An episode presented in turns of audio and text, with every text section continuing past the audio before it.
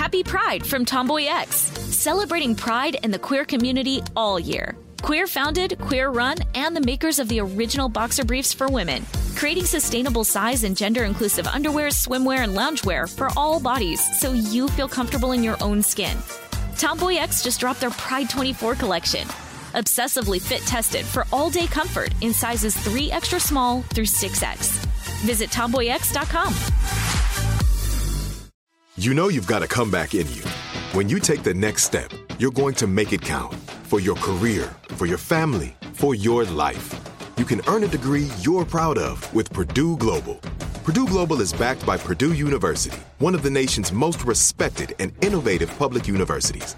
This is your chance. This is your opportunity. This is your comeback. Purdue Global, Purdue's online university for working adults. Start your comeback today at purdueglobal.edu. Me. Focus Features presents Back to Black. I want people to hear my voice and just forget their troubles. Experience the music and her story. Know this. I ain't no Spice Girl. Like never before. That's my daughter. That's my Amy. On the big screen. I want to be remembered for just being me. Amy Winehouse, Back to Black, directed by Sam Taylor Johnson. Rated R, under 17, not a minute without parent. Only in theaters May 17th.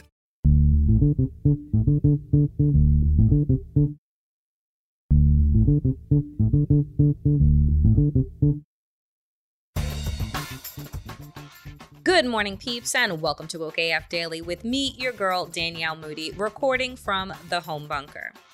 Folks, often on this show, we talk about democracy and the fact that regardless of whether or not we stop the actual physical insurrection that happened on January 6, 2021, that there is a continuing coup that has been unfolding at the state and local and national level since then, and if not before that we have watched as regular citizens have been co opted into the MAGAdom and QAnon belief system that has led them to believe that they can no longer trust their government, that they can no longer trust their vote, that they can no longer trust their voice. And frankly, if you were to dare to decide that you wanted to volunteer your time to be a public servant, to volunteer on a campaign, to run for school board or city council, to work at a poll.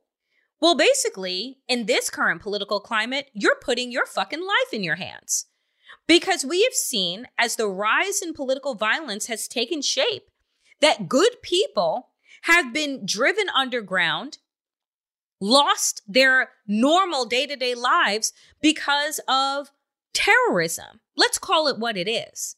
Because we love to use euphemisms in mainstream media where they'll say harassment. But you all have listened to the conversations that I've had with Jennifer Jenkins, who is a school board member in Brevard County, who detail painstakingly the kind of violent terrorism that she was faced with for having the audacity to run for school board in her town. Right? We saw what happened to the poll workers in Georgia who had the audacity to decide that they wanted to volunteer in their community and help their fellow neighbors get to the polls. And what happened to them because of Donald Trump's targeting. So, on today's show, I am very excited to welcome Mila Atmos. And Mila is the producer and host of Future Hindsight a show that is weekly, a weekly podcast that is aimed at sparking civic engagement through in depth conversations with different civic leaders and changemakers. Mila is about trying to activate people to realize their power and their voice. We talk about this all the time. No one would be trying to steal your vote or suppress your vote if your vote did not matter. No one would be trying to funnel the airwaves and social media with disinformation if an informed citizenry is one that representatives had to actually be responsible to. The goal is to gaslight, as Merriam Webster pointed out as their word of the year in 2022.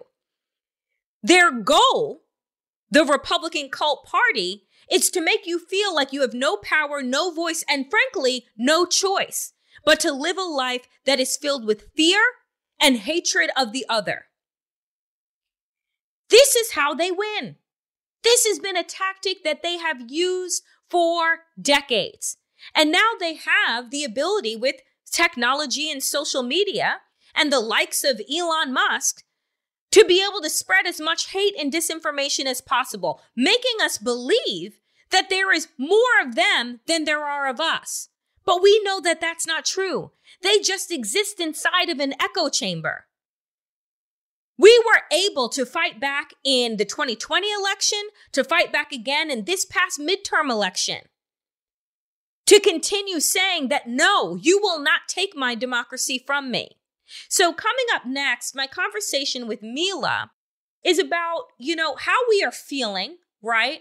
As people who have used our platform and our voice to try and create a conscious and woke citizenry in this country, and what our hopes are and our worries are as we transition into 2023, which will all, for all intensive purposes, be the run up to the 2024 election. Democracy has been saved not once, but twice. Will we have the ability to do it again? Coming up next, my conversation with host and producer of Future Hindsight, Mila Atmos. Folks, I am very excited to welcome to Woke AF Daily for the first time fellow podcaster, uh, Mila Atmos, a global citizen based in New York City and the producer and series host of Future Hindsight, a weekly podcast that aims to spark civic engagement through in-depth conversations with citizen change makers. Mila, um, it's wonderful uh, to see you. Um, love your show um, because I think that a lot of people they want to listen, but they want to feel like they can do something about their democracy. They want to listen to understand and get great analysis, but then it's like, what do I do? with that information. So I just wanted to give you an opportunity to talk about why you started the pod um, and and maybe how it's evolved over the time that you've started it to kind of this very critical moment in our politics and our democracy that we're in. Thank you. Thank you very much for having me on. really, I really enjoy your show as well, and uh, I listen to it on the regular. So thank you for sharing uh, all your knowledge and your guests with us. So I started the pod because after Trump was elected, I thought, you know, what's ailing our country is that not enough people are involved. Not enough people care to vote. Not enough people care to be engaged in their communities. And a lot of people I spoke to at the time, you know, they were so despondent and they said, you know, I voted, but it just didn't work out. Like, what else can I be doing? You know, because I think a lot of people think that the next step after voting, if you want to get engaged, is to run for office. And I thought, mm-hmm. you know, that just can't be true. you know, we can't all be running for office. And so one of my guiding principles in the show is to figure out what can everyday people do that's beyond voting, because for sure, at the very least, we should be voting. Um, so beyond voting, but short of running for office. And as it turns out, there are a lot of things that you could be doing. So in the beginning, I really wanted to showcase the things that you could be doing and also share with you the people who are already doing it. So that's why we call them citizen change makers. So we really want to showcase to people that look, you're not alone. Other people are doing this, and some people, of course, the people that we interview normally have done something that's exemplary, so they can, you know, inspire you to take action. And then over time, I would say what has really changed with the podcast as I've learned more and more about how people are engaged, about what people can do, um, is well, I would say to backtrack, I would say I discovered first and foremost that people have a lot of power. We just don't know it. We don't understand how to wield our own power. We don't know how we can make change in our communities, whether that's on the local or state level, uh, or even on a national level. And I think as as I have learned more and more, I'm understanding better that there are parties who want to obstruct your ability to wield power. And that I didn't fully understand when I set out in the beginning. And I appreciate that so much more today. You know, well, what's funny, I think that when you started out, we we started our pods roughly around the same time, kind of in response to um to the Trump presidency, or the at least the potential of the Trump presidency, which would become the Trump presidency. And you know, I, I think that at that time, we weren't we we were watching the rise of the Tea Party, but it wasn't the rise of anti-democratic um sentiments, right? Like there were things with regard to President Obama and with regard to him not being a citizen. And, you know, for, for people of color, particularly black people, that's just like, that's just racism par for the course, right? Like, you know, we get that. And I think that what has happened over the last seven plus years, right, is this embrace of anti-democratic sentiment, sentiments in such a way that you don't need to be a political science scholar. You don't need to be um, someone who who went to school, like you know, uh, to study this work to understand what's going on. It's very clear. Um, and I think for a lot of people, because it has become so clear, so apparent, it's also become quite scary. Um, you know, one of the things when I when I think about your show, you've had some of my friends on, uh, like uh, like Rebecca Cokley who who I uh, who I adore so much, who's been on the forefront of uh, disability advocacy uh, in this country, um, and you know, is this idea that civic engagement used to be something that gives us pride. Mila, as you have seen again this rise in political rhetoric and violence do you find that your listeners, while they want to get engaged, are they more fearful of what that kind of civic engagement could mean for their day to day lives? I don't know if my guests are more fearful, but for sure, I would say I am more fearful. You know, sometimes yeah. when I'm in situations and I feel like, well, did you really say that just now? I went to a wedding recently and I sat next to somebody uh, the cousin of the groom. Uh, and uh, he didn't say that he was a QAnon believer, but it was pretty clear that he was veering in that direction. And it was the kind of thing where I was so thrown. You know, we were talking about gun legislation somehow. Um, never do that at casually weddings. At, casually, casually at a wedding. at a wedding. What was happening? I don't know. We were talking about Trump. He was telling me he doesn't like Trump anymore, and this was my missed opportunity. I should have oh. asked him, "Why don't you like Trump anymore?" Even though he had voted for him twice. And then he basically said, "Well, you know, it doesn't really matter if we vote or not because, you know, um, they just install whoever they want." And I was like, "Who's they?" You know, they. Right and so, in any case, I said, well, you know, uh, Biden isn't perfect, but he's gotten a lot of really good things done. For example, gun safety legislation. And then he tried to like put words in my mouth about taking guns away. And I said, no, no, I didn't say that. I didn't say any of those things. And then he says, well, I think a lot of the mass shootings are false flag operations anyway. And I thought, what? So I was like, what, which ones? And so he said, well, a lot of them. And so he couldn't pinpoint, of course, any of them. And so yep. uh, you know, we kept on going down this road. And finally I said, wait, are you just saying this to egg me on? Or do you really believe this? Like, I, at some point, I thought, I'm in the twilight zone here. And maybe he's just saying this because, you know, he clearly knows from what I was saying that I'm progressive and he maybe just is poking at me. And I think he was thrown when I said that, that I, that I assumed that maybe he's not serious. It was really strange. And it was the kind of thing where actually in that moment, I felt incredibly unsafe. I mean, I knew I was at a wedding, nothing was going to happen, right. but I was like, oh, I need to get out of this conversation and maybe I should get up from the table and hit the dance floor because this feels very uncomfortable, right? And so these are the kind of things you don't want to have. You don't want to have these kind of conversations because it's you don't feel safe, but at the same time, I think it's important to have these conversations because if you don't, then they never hear that there is this other world out there where people don't believe what he believes. You know, it's it's so interesting because I I, I want to dig in a little bit when you say that you felt unsafe. Is it because of what we know that people who believe in this QAnon line of thinking are capable of? Or was there something that happened during the conversation eh, a, a, an escalation that made you actually feel unsafe? I think it's the former, but also, you know, because they, you know, because we were talking about gun legislation. So I thought to myself, Yeah. maybe this guy came to the wedding with a Could be gun, armed. you know? That I, I mean, I don't think that he did, but it was the kind of thing where I was Right, like, right. wait, you know what? I, you know, like for example, if I'm in Texas, I don't want to do anything, you know, silly because people can open carry. I want to talk, Mila, for a minute about the way that the media has been presenting these conspiracy theorists.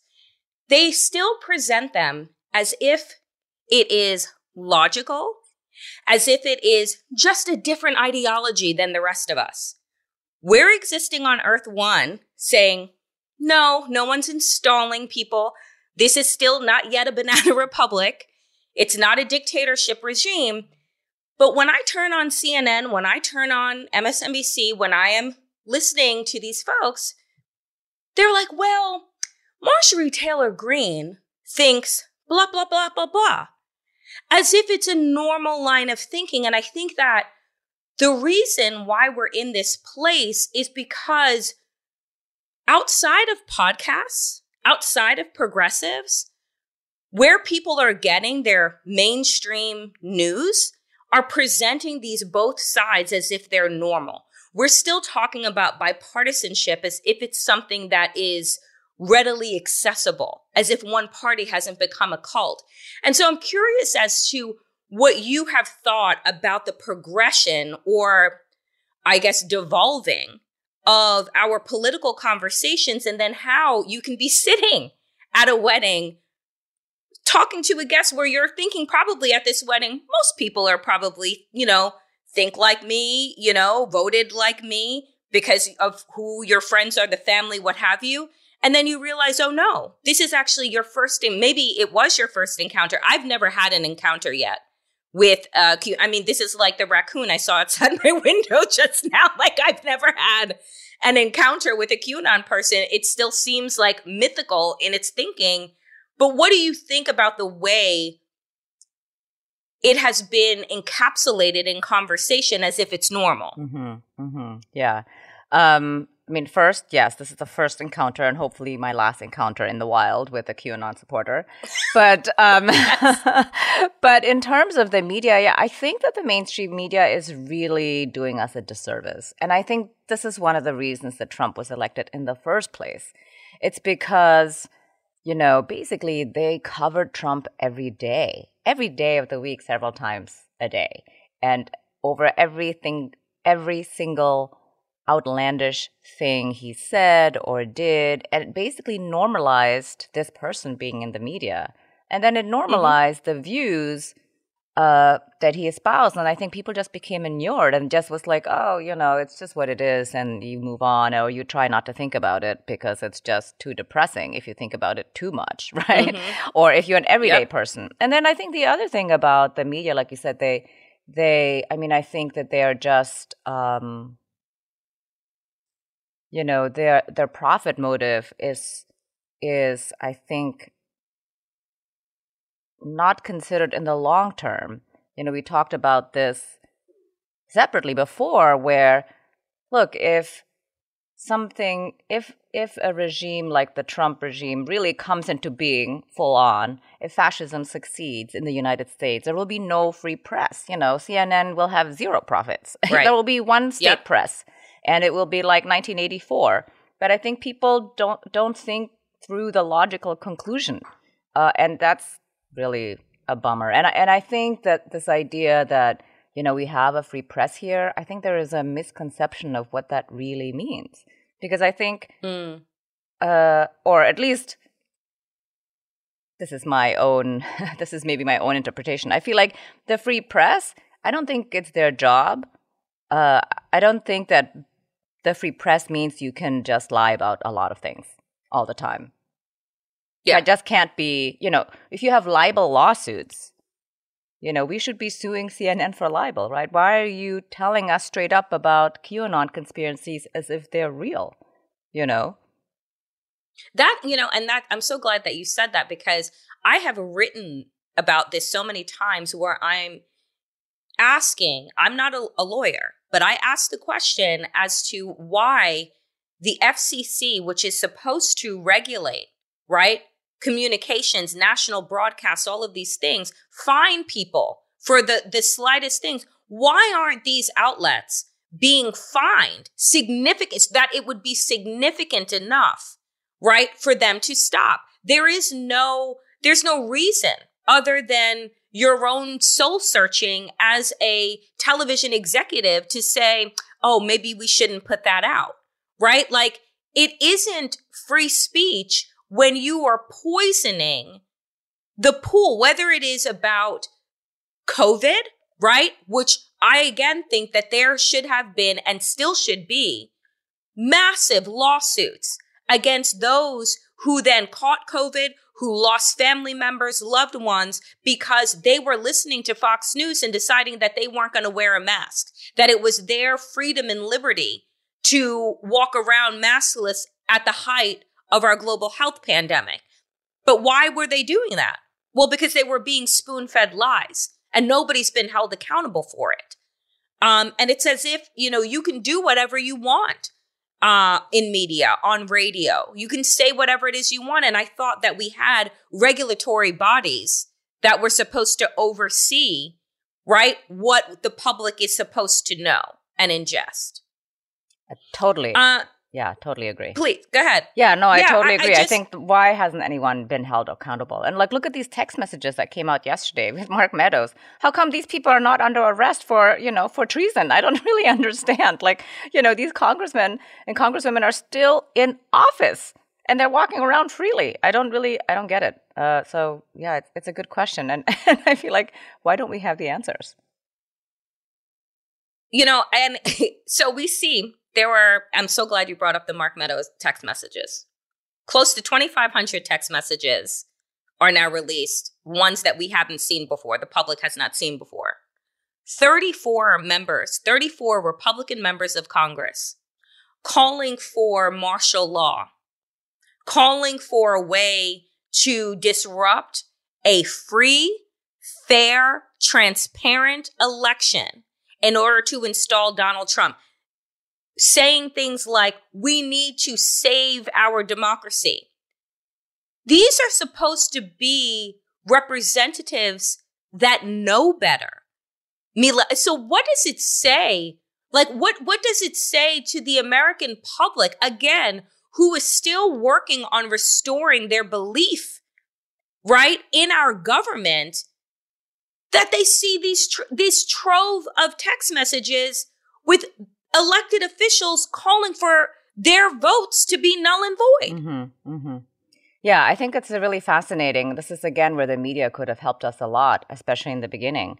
You know, I, I think that we did not talk about enough in 2020 what an amazing feat we pulled off as the American people turned out in droves to vote, and that most all the states really facilitated voting in the middle of a pandemic, and that this is the most audited, most watched election in our lifetimes, and it was safe and secure, you know? And it was the kind of thing where I feel like all the press did was talk about, you know, Trump's shenanigans to deny the election results, as opposed to saying, this was a historic election. We, the American people, turned out in droves, and look, democracy is alive and well in this country. I think those things would have helped so much in order to frame the things that have come out subsequently and even to frame the January 6th thing. You know, I if they had just said that since November, I would think that January 6th would have been perceived totally differently. You know, maybe I, I don't mm-hmm. want to say it would have prevented that. That sounds uh, that sounds very unlikely. But at least it would have really um, made the American public more shocked. Whereas I think a lot of people shrugged their shoulders and they were like, "Oh, those crazies," you know. You know, but I think that collectively on that day, as we all watched, whether you were watching on television, you were watching streaming on your phone, you were following it unfold on Twitter, were absolutely stunned. We had never seen anything like this in our entire lives. There's a reason why Merriam Webster adopted the word gaslighting as their word of the year. Because then following that, after maybe a couple of weeks of outrage, then it was back to business as usual. This is as if attacking the Capitol and threatening to hang the vice president of the United States is just par for the political course in America. And it's not. And here we are coming up on the two year anniversary of this extraordinarily devastating event in our country's history. And the architects of said event have been walking around free, have been walking around, you know, still tanning at Mar-a-Lago. And so I wonder, like, what do you think as we're heading into 2023? The presidential cycle is going to rev up. Donald Trump has already announced that he is running again, despite the myriad of lawsuits that he has against him, actually, because of the myriad of lawsuits that he has against him. Where do you feel that, like, the people are? And where are you in terms of feeling like, are we going to be able to thwart fascism again? Or was 2020 like lightning in a bottle? Hmm. You know, I wish I had a crystal ball. Uh, I don't know if we will, but high voter turnout is always encouraging. I think this is the work that we have to engage in between now and 2024. Uh, you know, I, I was really invested in the race in Texas for governor. And when I looked at the numbers, you know, post fact after the election, it was something like 42% uh, of Democrats, registered Democrats in Texas, turned out to vote. And I thought, 42%? Really? You know, 9.6 million registered voters in Texas did not vote. And in fact, both the Republicans and the Democrats in Texas thought 2 million more people would vote than actually did. And so mm. it's the kind of thing where I thought, oh, you know, people don't understand, you know. I saw this on Twitter, somebody had this in his bio. People don't understand this that Democrats who don't vote elect Republicans. So just because you're yes. not voting doesn't mean you're not actually uh, making your voice heard. You know, it's the kind of thing where like people need to understand that in order to actually get the people that they want elected, they actually have to show up and vote. And so I think if we can invest now in turning people out, it, it, will pay off in 2024. So we need even more people to vote than in 2020, even more people than in 2022. And then I would say, uh, you know, the the referendum, the ballot measure in Kansas in the summer that was like in August, where people don't vote, people are you know, kids are not in school. And that was nearly presidential uh, year of turnout just to vote mm-hmm. for the abortion measure. I thought, yep. oh wow, you know this this is really encouraging. You know, you were saying that we need historic, historic turnouts. I think that the numbers that you said in Texas are just, I mean, that's devastating right? Yes. If those if those 2 million people had come out to vote, if those 9 million people that were registered came out to vote, you're talking about the difference between a governor who, you know, allowed his constituents to freeze, right? Uh, during a winter storm, um, and w- thinks it's more important to attack transgender children than it is to do anything about protecting their housing costs, protecting, you know, uh, their their health and well being. You're talking about that difference, right? And our races are so close these days that it matters. Every vote actually matters. I know that we've been saying it for for what feels like eons, but now it's it's it's truer than ever before. So, you know, what what final question for you, Mila, is what message, you know, what keeps you, and I think that you asked me this on your show, um, what keeps you hopeful um, as we are dealing with and living through these incredibly precarious times? Well, the first thing is that there are more and more people voting, with the exception of Texas. But you know, I think these uh, the trend is that more people vote. I think that's incredibly encouraging. And I think that a lot of the ballot measures that we saw pass uh, in this last cycle in the midterms are also encouraging. All the abortion measures passed.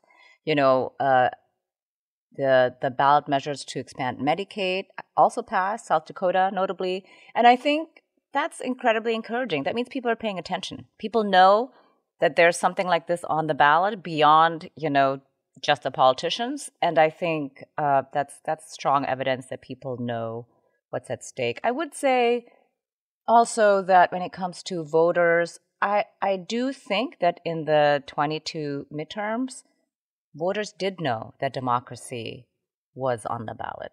I don't think that mm-hmm. passed them by. Yep. And I think that keeps people engaged. People keep paying attention. The fact that, you know, with um, with the House, that Congress really only barely became Republican.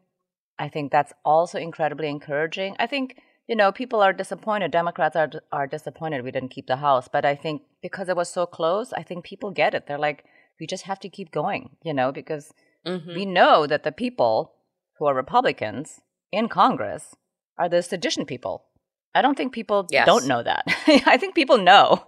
So I think people re- will redouble their efforts in 24. That's my hope. And I and I think I think they will. I, you know, I know that we don't have magic uh, eight balls and can't read tea leaves, but you know, I here's hoping uh, that you are correct, folks. Um, the podcast is future uh, future hindsight with Mila Atmos. Make sure to check it out weekly. You get change makers, civic engagement, um, and just an understanding about how you can become a responsible, activated citizen uh, in this country. Mila, thank you so much for making the time to join Woke AF. I really appreciate you. Thank you so much for having me on.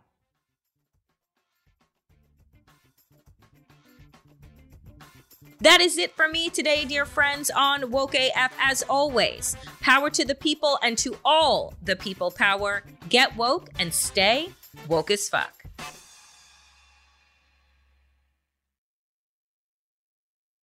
Happy Pride from Tomboy X. We just dropped our Pride 24 collection. Queer founded, queer run, and creating size and gender inclusive underwear, swimwear, and loungewear for all bodies so you feel comfortable in your own skin. Visit tomboyx.com to shop.